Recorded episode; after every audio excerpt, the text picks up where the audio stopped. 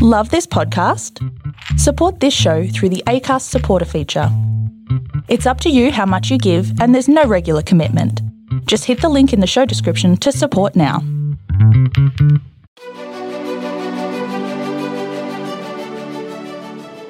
Hey, this is John Lee Dumas of EO Fire, and welcome to Master Leadership. Great leaders ask great questions, and this podcast takes you on a journey to master leadership with questions that matter to leaders who matter with your host, Lily Sinabria. Hi, this is Lily, and today we are speaking with Larry D. Davis. His passion for education and learning is second only to his love of God and his children. A second career educator, Larry was a teacher, a department chair, an assistant principal, a house principal, and a high school principal before moving into the position of district coordinator and then regional director of responsive education solutions. In every position that Larry has had, he's felt that he had to do more more to increase student achievement, more to help teachers grow, and more to support the educational process as a whole. Larry believes that when good men sit quietly and do nothing, then they are no longer good men. This has served as his mantra as a parent, a leader, and as a man. He received his associate's degree from Weatherford College in Weatherford, Texas, and his bachelor's degree from the University of Texas at Arlington. He earned his master's degree from the Texas Woman's University. Larry believes children benefit when educators, parents, and politicians come together to discuss educational problems calmly and objectively. He is the father of one son, Kyla, and one daughter, London. So, welcome, Larry Davis. How are you? I am blessed and trying to be a blessing. How about yourself? Oh, we're doing fine. We're so happy to have you on our podcast. And as you know, we're on a journey to master leadership. And we want to do that today by asking you key questions. So, okay. Larry, are you ready to pour into our listeners? Yes, I am. Awesome. Okay, so can you tell us a bit about your path to leadership and what you're doing now? I will tell you this. Growing up, my goal was always to be the man behind the great man or the great woman. I want to be the power person who made people great, you know, not necessarily the face. Mm-hmm. However, throughout my journey in my career, even in high school, I always end up being in the front, leadership by example. And I had a great coach and a really good teacher, Mr. Thomas Arbrook. He said, Larry, you can't hide leadership. It's going to come out. It's going to flourish. It's like a plant that's been watered, it's just waiting to blossom. So that reluctant leader in me had to be put on the shelf. And here I am today. I'm a second career educator. I was in the corporate world and I was a troubleshooter. And that was not what I went to the corporate world to be. I was a guy who they sent to different units to straighten those things out, to find out what was wrong, fix them, and then I went to another place. Uh, 20 year educator. I've been a teacher, assistant principal, a high school principal, a house principal, a district coordinator for school support, a district coordinator for college career readiness, and now currently I'm a regional director with uh, Premier High Schools. Wow. So you've worn many hats. Many hats. And every hat I've ever worn, my goal was to be able to do more. What can I do to do more? I've never taken a position just to take a position. I've taken every position in my career to be able to impact students more, impact growing teachers more, and just do more for whoever I was working with so you've come from a corporate world, which is really to me valuable. Yes. Because you have different insights on things. So how would you describe your leadership style? I usually want to tell everyone I'm a servant leader with traces of visionary and transformational leadership. But over time, I, I realized uh, being a leader with heart was more important. People follow people who know things about them Mm-hmm. You can't lead people if you don't know anything about them. The teachers and administrators who work with me, I know their birthdays, I know their children's birthdays. I celebrate those things. So I want to let them know I'm invested in them. So I'm more of a leader with heart and I really lead situationally. Now, that doesn't mean I don't have vision and I'm not a visionary, but every situation doesn't call for a holistic approach to leadership. Mm-hmm. You have to lead people. It's people, not programs. People make the difference when we talk about improving schools, we talk about hiring better people or improving the people we have. It's not the program, it's the people. So I would say I'm a leader with heart and I lead people. You're a leader with heart, so you get to know the people you lead. Yes. So, Larry, which quote or quotes about leadership speak to you and why? That's a really tough question because every uh, Monday morning, Wednesday morning, I do my uh, leadership conference calls and I have different quotes. Frederick Douglass. Mm-hmm. Old men talk of what they've done, young men talk of what they're doing, and fools talk of what they're going to do.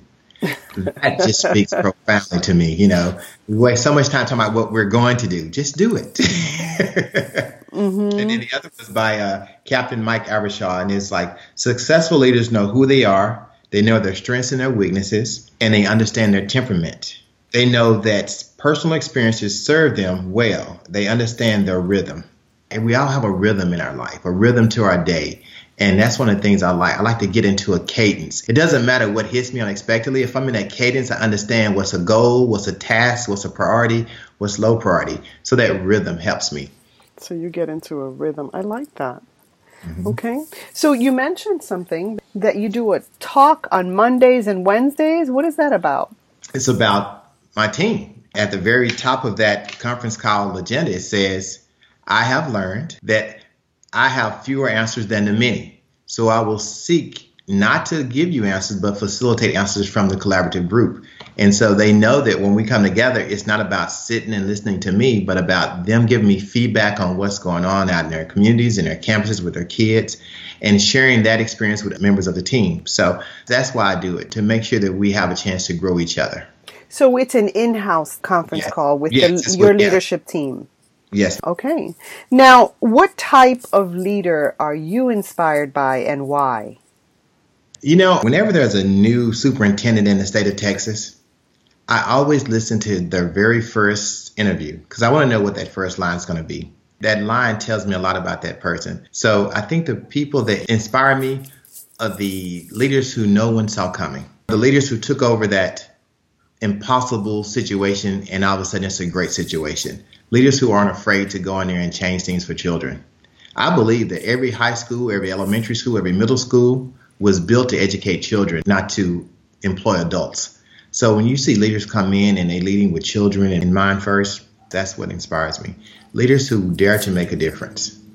So leaders who really are speaking to the future. Is that correct? Yes. When I first became an assistant principal, I was in a district that was uh, about 46, 47 years old, and I was the first African American administrator in that district. Mm. And in my office, I had posters of Native American chiefs who made a difference, women who dared to be different, African American who dared to make a difference. And so you're connecting with that. You're someone who makes a difference. That's yes. a statement that you're making there. Um, at least to me, that's awesome. Um, now, Larry, what's the best advice you've ever received? You know, I think my best advice is from my dad. It was as simple as this until your desire to achieve something outweighs your fear of achieving it, you won't achieve it. Mm-hmm. And the second was great leaders hire great people. I think if you're the leader and you're the smartest, you're the best person on your team, you have the wrong team. Because what you have is a bunch of people doing tasks for you. I want people who's going to push me and challenge me. The teacher I want on my team is the one who has a purposeful mindset, a purpose for teaching, a purpose for wanting to be around children, a purpose for doing what they do. That purposeful mindset is the person I want in leadership on my team at all times. Hmm. And so, you know, often though, Larry, we inherit a team, right? We don't have the privilege of building one. and so you may have on your team that teacher with the job mindset but, you know, my experience has been they didn't start off that way. And for some reason, the system created this. They ended up in a different place than when they started because they started with the great heart. And I've seen this time and time again. So as yes. a leader, how would you address that to kind of shift them back? That's a tall order. And I know this is a big question and it's tough. But it happens so often that it begs for us to ask, what are some things that we could do to kind of shift them? You know what? I totally agree with you because, you know, they say that there's two ways to grow a school hire better people or grow the ones we have. So, how do we grow that teacher who came in with all this ambition, all this purpose, and all of a sudden they've gone through 10 different principals, 10 different leaderships, and they're just drained because they don't think they have value? What I have is a result based conversation. I'll go, Lily, I've been in your room several times over the last couple of months, and I noticed that student engagement is low. You write a lot of referrals, and your failure rate is really high. On a scale of 1 to 10, how would you rate yourself with 1 being low and 10 being very high? And that teacher would say, I'm probably a 3. And then I would say, How long have you been teaching? 10 years. And then I would ask them, At any time in that 10 years, did you rate yourself higher than a 3?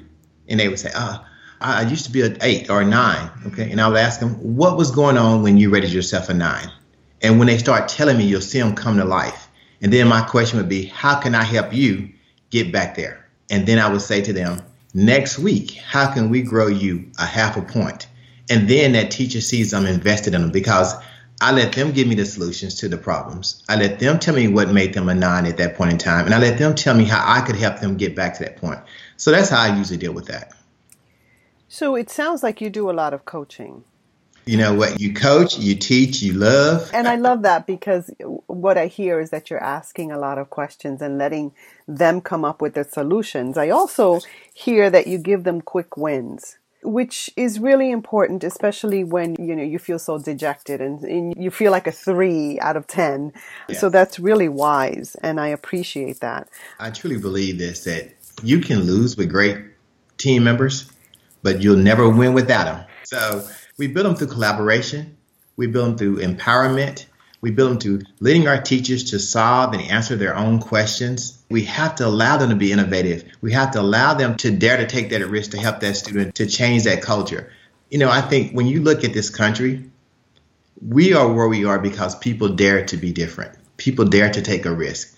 And if we're going to continue to unlock that potential that lies inside of our children, we're going to have to continue to take risks because our children are growing and changing so much faster than we are as adults. Right. The, the jobs that are going to exist in 20 years don't exist now. Mm-hmm. So, how do we unlock the unrealized potential of that child who's going to have that job 20 years from now? Todd Whitaker says there are three types of teachers there's your superstar teacher, and that superstar teacher will give you advice or give you their opinion and you don't have to say, why do you think that? You know it's good because that superstar teacher is invested in that school and that campus and those kids and in you being successful. Mm-hmm. And then there's the backbone teacher. That's the teacher who teaches chemistry and soccer. That's a tough combination to find a soccer coach who can teach chemistry. you know, so, I'd say. So that's how you build it. You have to collaborate about everything with everyone. People leave people, they don't leave organizations because when you talk to someone about changing a job, they talk about the people on the job and why they were unhappy. They don't talk about the job. Mm. They don't talk about the organization. So make sure your people are invested in what you're doing and make sure you're invested in your people and that's how you grow that team. Show them that they're of value and they have value. Awesome. Now, you've led in the corporate world and you're leading now in education. What are some shifts that you've had to make in how you approach it or have there been? I was fortunate because when I came from the corporate world to education, that's when the education was taking on that corporate model, going from management to leadership. So it was a great transition for me going in. And I will say this every organization is about people. I just wrote the book and the re-education of the African American child, and I'm doing a presentation in a couple of weeks. And I align a corporation's organizational chart with that of education. You know, you have a CFO. Well, you have a CFO, that's your chief family operator, right? Mom and dad. Mm-hmm. You have a CEO. Well, the CEO is a child. To me, they need to be the chief education operator for their own education. You have the COO, that's the school district. You have a board of directors, you have a school board. So mm-hmm. it aligns perfectly. And then you have to hold each of those entities accountable for what they do, you know? Mm-hmm. So I think the transition from corporation to education was easy for me. But the difference what I see now is in education, we are so invested in the result that we forget to look at the process, which is how some companies fail. Mm, very We're so busy looking at that data. It's interesting to me when you talked about moving from management to leadership. And if I understand correctly, that's what you saw when you went into education, right? That you were moving from yes. management to leadership leadership to me is not a business concept. It's a concept in and of itself. And so often in education, when we think of leadership, we think of corporate, but we're leading people. We shouldn't That's be right. managing people. Who the heck wants to be That's right. managed? I know I don't want to be managed. I want to be led, right? And so this is why I'm so passionate about leadership because it is about people.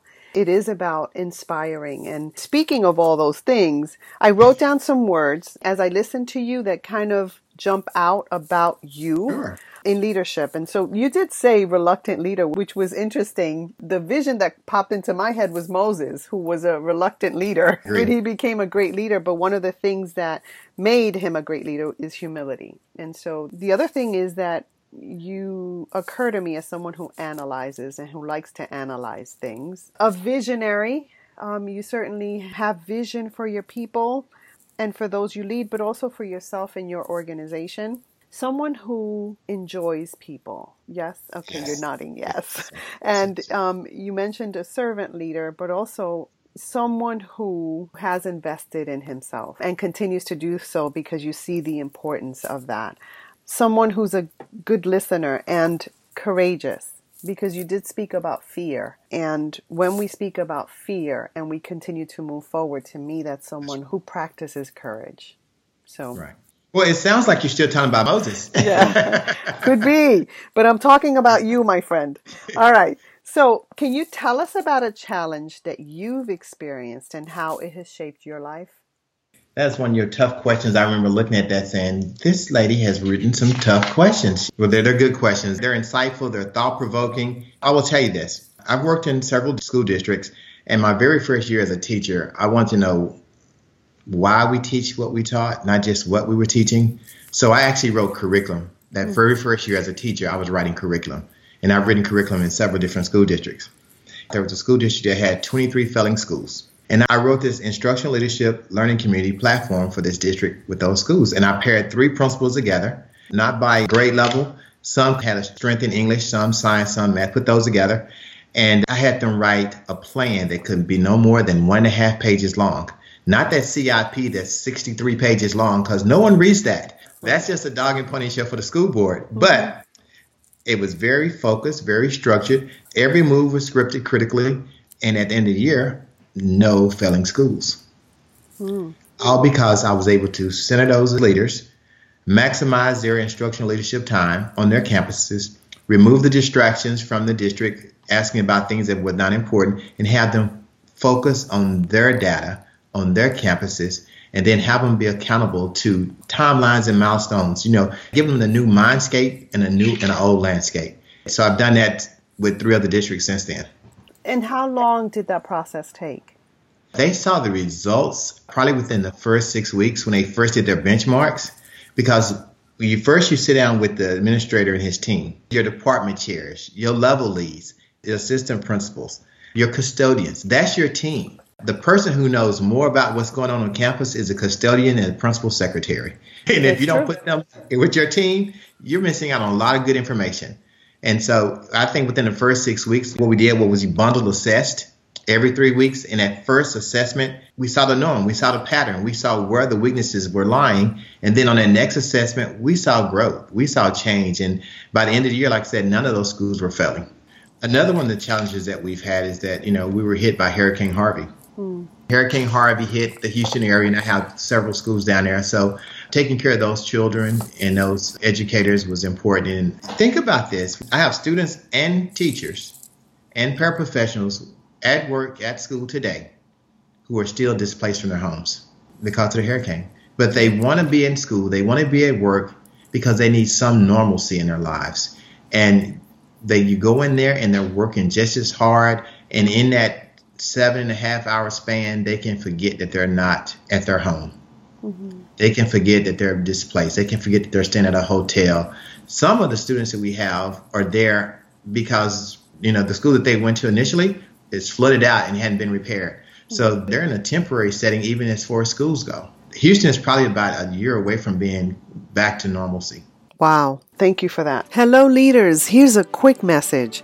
As you know so well, effective leadership is about influence. So I've created a mastermind group based on Dr. John Maxwell's work, Becoming a Person of Influence. And beginning January 6th, we can continue to grow collectively and start 2018 strong. So gift yourself or someone on your team with this wonderful opportunity to connect with like minded individuals and lay a strong foundation. Go to masterleadership.org for more details and easy registration. Tell us about one of your greatest successes. My greatest success is my two children. Oh. and I tell them that all the time, and they just say, "Oh, you're just said it because you're supposed to," but no, they really are. You know, I don't know if I've had my greatest success, but I will say this: people who are so focused on being successful are never successful. People who are so focused on the work that they have to do are successful and don't know it. So I don't know if I've been successful or not. I'm too busy focused on the road ahead. Mm-hmm. The Girl Scout creed is every place you visit, leave better than the way you found it. That's my goal. Everywhere I go, I want to make sure I leave it better than the way I found it. Now, you talked about your children. How many children mm-hmm. do you have? I have two beautiful children. I have a son who's in college, and I have a daughter who's in high school, sophomore in high school. To lead as a parent is a completely yes. different thing. And we learn as parents and as leaders, we learn so much through them. When I look at my son, he's helped me with my leadership and continues right. to and continues to challenge it every you day. Want, you want to, ironically, that's the reason I got into education. I was about to be a dad, so I was in, in corporate leadership. I had a flexible schedule, so I started to substitute. My very first assignment, I got there, and the principal secretary said, "You are." I said, "Mr. Davis," and she took the folder back from me, and I said, "What's wrong?" She goes, "Mr. Davis, do you speak Spanish?" I said, "No, ma'am." She said, This is a Spanish speaking only first grade. And I said, I'll tell you what, I will stay there until you find someone to come in. Oh. So let me just go there. Well, they never found anyone. At the end of the day, as they were leaving to go home, each one of those little kids hugged my leg and said, Thank you in Spanish. Thank you for being here. And I told my best friend, I just spent seven hours in front of a group of young students and I brought nothing to them. I felt so bad. And I thought, what if my child goes into a classroom and that happens? So my commitment was to never go in front of a group of kids and not add value to them. So every student who comes in my building, I put my child's face on them and make sure that they have a great experience. And you know what I see too from that story is that even though you didn't speak the language, you must have brought a lot of love because for them to say gracias at the end of the yeah. day and to hug your leg, there was something obviously about you yeah. that said, I care about you and that's why I'm here. So I, I really want to honor you for that because that's a great lesson too. Serve where you're needed, whether you think you're skillful or not. If there's a need, step up. Here I am. All right. So what would you tell a new leader who's discouraged about their working climate or culture? You know, I would say this, if it's possible, because it's not always possible. Change your environment before your environment changes you. You spoke to that teacher who came in with all that purpose and heart, and then through all the transitions, they just became that I just want my check. Right. I don't want that to happen to young leaders. So I want to say change your environment before your environment changes you. But also this don't allow the person above you to dictate who you are. Every situation, every position you're in, take something from it and grow. Don't let it take something from you. And when the opportunity comes or arises, use that knowledge. Because every time we sit down and talk, we learn something. Every situation we're in, we learn something. We may think it's bad and we didn't get anything out of it, but it was something. Bad or good, we were influenced in some way. So take those moments and use them to your advantage. And Larry, how important is it for a leader to have a coach? or a mentor? Everyone has to have a sounding board, you know, and I think this is where most young principals fall short. They don't realize that they don't have that on their campus. The principal job on a campus is the loneliest position there is because you're not an assistant principal anymore. Mm-hmm. That's the job you used to have. So you need to find a principal somewhere else that you can talk to, that you can bounce ideas off of, that you can reflect, you know, and vent with if you have to It's important. The Bible says, just as iron sharpens iron, friends sharpen friends, professional leaders sharpen other professionals and leaders. So you do need that. I think it's vital to what we do. Mm-hmm. Honestly, that's what's missing in professional development. We go and sit and listen, but we're not being sharpened. We're not sharing. We're just gathering. Right. And in professional development it's just a one and done typically. Yes. When we have coaching behind it, whether it's for the content Yes. that's taught there or for just our own personal growth, then we're held accountable and then we move in a different direction and we certainly grow. Thank you so much for that. Now, Larry, many leaders describe themselves as lifelong learners. What does that mean to you and what are you learning now? I think when educators sit down and talk openly and objectively, mm-hmm. we all learn from each other.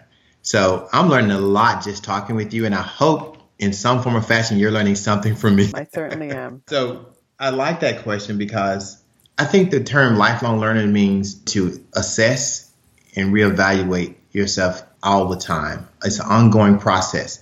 Maslow's hierarchy, I think it should be a circle. Mm-hmm. I think it's perpetual. Every time you get to a point, there's something new to learn, there's something new about you to discover. Mm-hmm. And even once we get to a point where we retire, mm-hmm. that's another chapter that we get to write. Different needs. Yeah, lifelong learning, that's what it is. It's about being able to understand that times change and so do we. Mm-hmm. Situations adapt, so must we. If we're going to grow the next generation of leaders, we have to know what is it we know we know and we know we don't know. Mm-hmm. But how do we become great when we know what we don't know we don't know? Mm-hmm. So, how do we do that? By constantly learning. I employ book studies with my staff all the time Really? yeah, I want to get their feedback on things. I'll even let them suggest the books, you know, and they enjoy it because most of the books we read just reminds us of things we already know, but we've gotten so busy that we've forgotten. Like you said, that one and done professional development. You leave there with all these great ideas. You get back to the school and you got 25 phone calls to make. Right. And then at the end of the year, when you clean off your desk, you go, I was going to use that.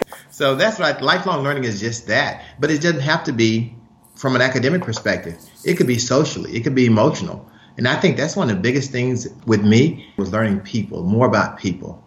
You know, you get the academics, but people, there's nothing we do in our lives, there's no educational class we can take that can prepare us for the individuals, the human element. The human element is constantly changing, so we're always evolving with that. And you're okay with change, aren't you? I'm okay with change. Okay, so I wrote down several other words. You occur to me as inquisitive, analyzing things. You're a doer, you take action. You also occur to me as a risk taker, someone who's intentional about what they do, and adaptable. Yes. We have to be. okay, so if there was something you could change in education in the U.S., what would that be? We have to stop determining what kind of education a child is going to get based on their color and their zip code. We have to educate our children. That's our goal. There's two ways to improve schools hire better people, improve the ones we have. There's no point that says go out and recruit better students. Discipline problems, behavior problems, being behind academically, isn't that the job? That's the job. It's in the title, teaching. Uh, this is my biggest pet peeve in education that they refer to students as subgroups and subpopulations. I hate that. They are student groups. They're not subgroups. They're not subpopulations. By definition alone, that means you don't have to bring these kids up to the high standard because they're sub. And states use that terminology, and I don't like it. So to remove color, So I'm going to kind of pick at this a little bit. How do Sure. you remove color when there is color? Help us to frame that because, you know, my son's black. I'm Latina. Sure. It is what it is, and I love it. I love the diversity. So, how do you do that? Frame that for me a little bit. And I'm glad you asked that because when I say absence of color, I don't mean absence of culture. I mean, look at the child's, open the child's mind, create that desire to learn, create that interest, find out what that child is interested in, and then find out where they are and take them to where they need to be. But we still celebrate culture. So when I say absence of color, I don't mean absence of culture because our culture is what makes us great. No one wants to go to a picnic and all you have is 25 different bowls of the same potato salad. You need that picnic to have all the different varieties and things on that table so you can really enjoy it. And when we look at it, our cultural differences is what makes us great. Every great movement in this country happened because of a culture, an ethnicity, a small group of people decided that this isn't right. We need to change it. And they did. Mm-hmm. So celebrate the culture, but remove the color from the teaching. I don't want teachers thinking, you know, because this kid is from the 76211, that's usually a really a low performing area. The elementaries are not very good. So if this kid makes a 70, that's probably the best they're going to do. No, I want that teacher to, when that kid walks in that room, I want that teacher to see a mind, a future leader of tomorrow, a congressman, a congresswoman, a leader of industry. I don't want them to see color, mm-hmm. but I do want them to appreciate the culture that child brings in. Yeah. Well, there certainly is a higher calling, especially where we stand today in our country. Yes. And so that's something to aspire to, and I appreciate you bringing that up. This is one of the reasons why I started this because I believe we need to take responsibility for leadership. Yes. And probably the most important leaders in a school building would be the teachers because they are that first contact or that primary contact with the students, our future leaders, yes. right? So thank you so much for that. Now, what have you read that our listeners should read and why? Anything by Todd Whitaker. I love his writing because he tells stories. Simon Sinek is great. He talks about the why, the what, the who. His book, Leaders Eat Last, is one I read. And uh, there's a young man up in your area, Dr. Christopher Emdin. He wrote the book for white folks who teach in the hood and the rest of y'all too. So you're an author, correct? Yes. So tell us about your book. This is my second book. The first one was a book on how to pass the Texas principal exam, a more of a study guide. Was that a bestseller? In the state of Texas, but yes. I've had people coming from North Carolina, Detroit, and Colorado who used strategies in that book to pass their principal exam. Smart. You know, but this book here, The Reeducation of the African American Child in Today's School System, I started putting this concept together about five years ago. Mm-hmm. And it was going to be paying homage to Carter G. Woodson, who wrote The Miseducation of the American Negro. Mm-hmm. But after talking to people and after looking at the education system, I thought, you know what? We already know the problems. I don't need to write that. I want to write about strategies, solutions, things that everyone can do to help fix this problem. And it starts with parents, community, school districts, services, teachers, and the student. What are the responsibilities that each of these groups have in re-educating the African American child? So I didn't point the finger at anyone. I just talked about things that we could all do. And guess what, Liddy? All these things exist already. We're not reinventing the wheel. Right. They're already out there. You know, I love that because what pushes me forward as a leader, too, is always asking myself that question what is my responsibility here? Again, we know all the problems and we can complain about the problems. And I've done it myself. But when we ask that critical question that you just said, what is my responsibility here? Then that can help drive us forward. So I really That's appreciate right. that. So now, if our listeners wanted to get your book, what's the best way to do that? Should be in the stores by late November, but right now it's online at barnesandnoble.com and amazon.com. And the name of your book again? The Reeducation of the African American Child in Today's School System. Perfect. I want to share this with you. I left the apostrophe out of the word today's on purpose. Everyone thinks it's a typo, and my publisher kept going, No, you have to put it there. I'm like, No. My daughter designed the cover, and my son said, Remove the apostrophe from today's. And I said, Why should I do that? He said, Dad, because it starts with reading and writing and every educator would notice that apostrophe is missing, but most other people won't.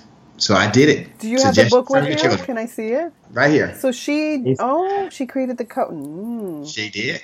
She okay. created four different covers. This is not the one I liked. That's the one she liked. really so nice. you are open to input and you're flexible as well. Yes, she's a 15 year old girl, so you don't ask her for something and then say no. You're a very wise parent, so that's really awesome. Okay, so Larry, can you tell us what do you do on a daily basis to set your mind for the responsibilities you have?